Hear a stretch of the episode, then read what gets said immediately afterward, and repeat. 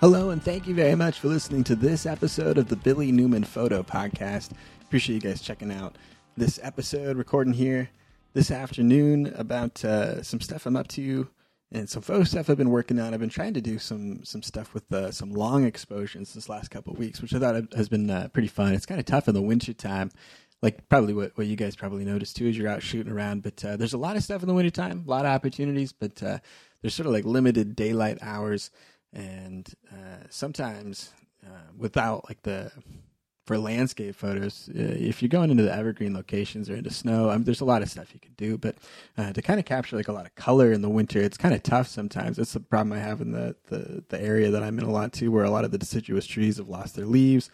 A lot of the grass or the greenery is uh, is kind of dull right now. Um, so a lot of the vegetation stuff is kind of uh, you know just not in bloom, and so it's not really like uh, that active uh, look that I kind of would hope for right now.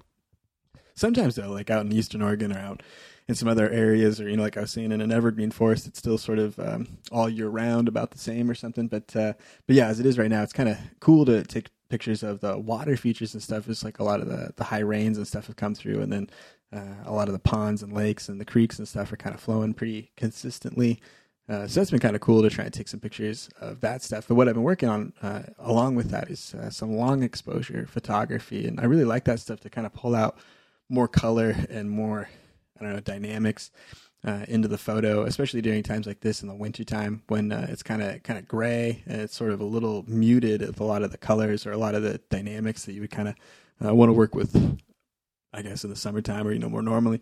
Um, so I like that the long exposure is kind of all, all throughout the year, but I really do like it during this time uh, when you can kind of shoot at the the edges of the day, uh, sort of in the magic hour, the golden hour stretch uh, before sunset, and then sort of the blue hour period after sunset, or vice versa. You know, at at, uh, at the sunrise times.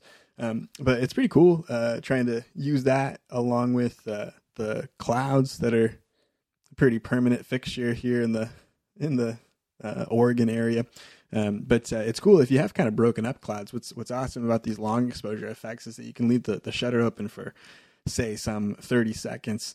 And uh, a lot of this stuff I've been working with um, a Lee Big Stopper. It's like a 10 stop ND filter. And I've talked about it a couple times on here before, but uh, really cool filter. Uh, works really, really nicely.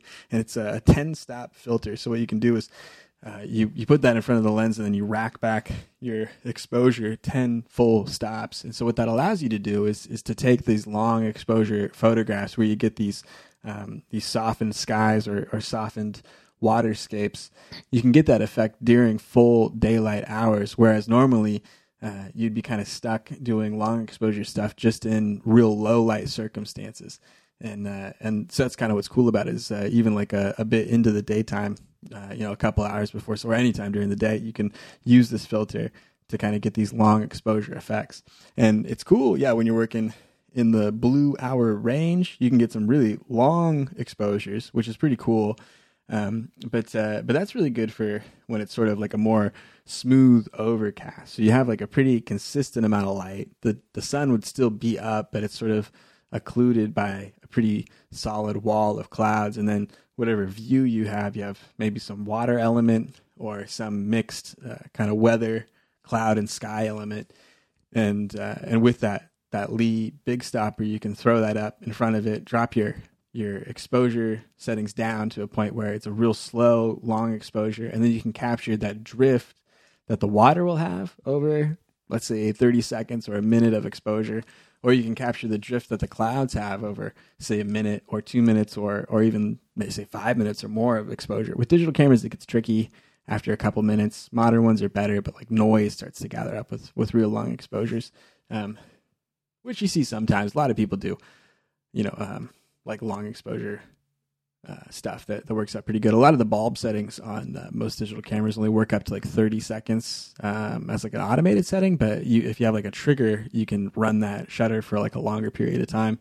and then have it release. I find that most of the stuff I do is fine at around 30 seconds. And if I have uh, a big stopper on there, I can kind of adjust that 30 second exposure for any type of light I would have during the day, even like a lot of circumstances where it'd be like an exposed amount of sun light in the area. As long as it's not like a direct sun, just because it it sort of throws weird light casts into the into the way of the lens.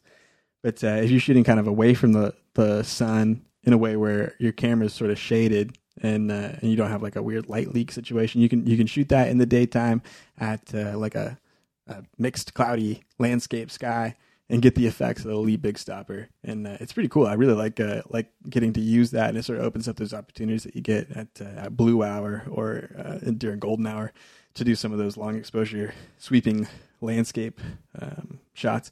But it's cool, yeah. Working with uh, water has been pretty cool. Any of those dynamic elements, and it's kind of cool to stretch out like the movement of the clouds. You don't really think about that as a dynamic element a lot of the time, but it really does uh, kind of look uh, surreal. Adds kind of a softened look to it, and it's sort of um, the long exposures that kind of they kind of blur out a lot of the distractions that might be there uh, otherwise. So it's kind of fun to try and use it, and uh, it is I don't know. It's a part. It's part of what I'm uh, up to. I'm trying to work on some kind of surrealism photos a lot of the time.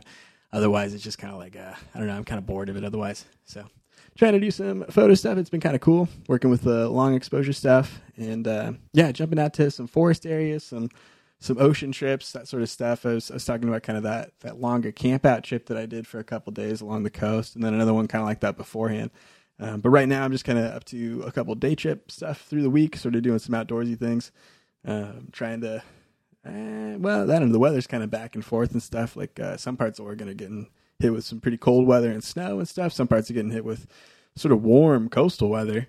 Like uh, I don't know, it's like 50 degrees or something for for some of it. But uh, and then like yeah, you hear about the Midwest being down at zero degrees or negative 30 or something like that. It's a trippy, trippy uh, winter weather break. But um, I'm trying to go out a little bit and uh, yeah, do some day trip stuff so I can shoot over to the coast or I can shoot up to some Forest Service roads and drive around and do some stuff up there and uh, and that's been pretty cool. But I'm looking forward to going out on some longer trips that I have planned for eh, March and April, and some other stuff kind of stretching out beyond there. And I'll have a couple things that I'll do probably here through the rest of February. I got uh, a couple more weeks left, uh, some projects I got to get done. But uh, in there, I'm going to fit in a couple trips out to uh, to Eastern Oregon. I'm hoping at least uh, one trip out there to Eastern Oregon to get some some uh, some photo stuff done, and I need to try and get some other media video work stuff started. I got to try and capture it through the winter before I get out of the season, and then I'm kind of stuck with just like the spring and summer opportunities, which are cool too, and I need those, but I need to get out and do some work right now, which is tough. I know it's kind of tough getting it all in. So it's kind of fun, but uh, having fun uh, kind of working on that stuff. Otherwise, I'm just kind of working through my gear and kind of packing it. It's kind of weird. I don't know if you guys uh, go through your gear like um, like after a trip, you kind of like break it down, I guess, sort of wash it out or like fix little stuff that might have like got broken or, or got messed up or something like that. And uh, it's always kind of weird doing that after trips and stuff for kind of restocking and setting up. But I'm kind of going through and doing that. I'm kind of prepping some propane for the heater unit I've got. I'm getting my hand warmers stacked. I'm getting my gloves and my cold weather stuff set. And uh, I haven't really gone out to the snow much this year, you know, like up into the hills for for really anything that's like uh, that cold weather.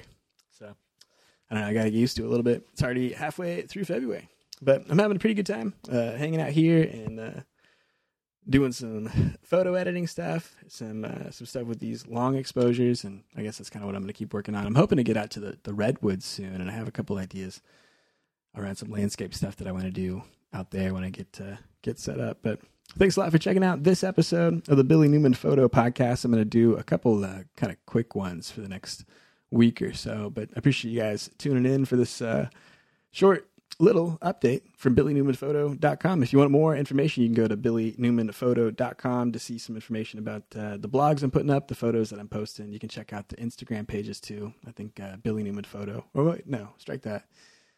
It's at Billy Newman on Instagram. And then there's a couple others out there that that are they also exist. But at Billy Newman's the one to go to, billynewmanphoto.com for more information about me. And I'll talk to you guys again next week. Thanks a lot. Goodbye.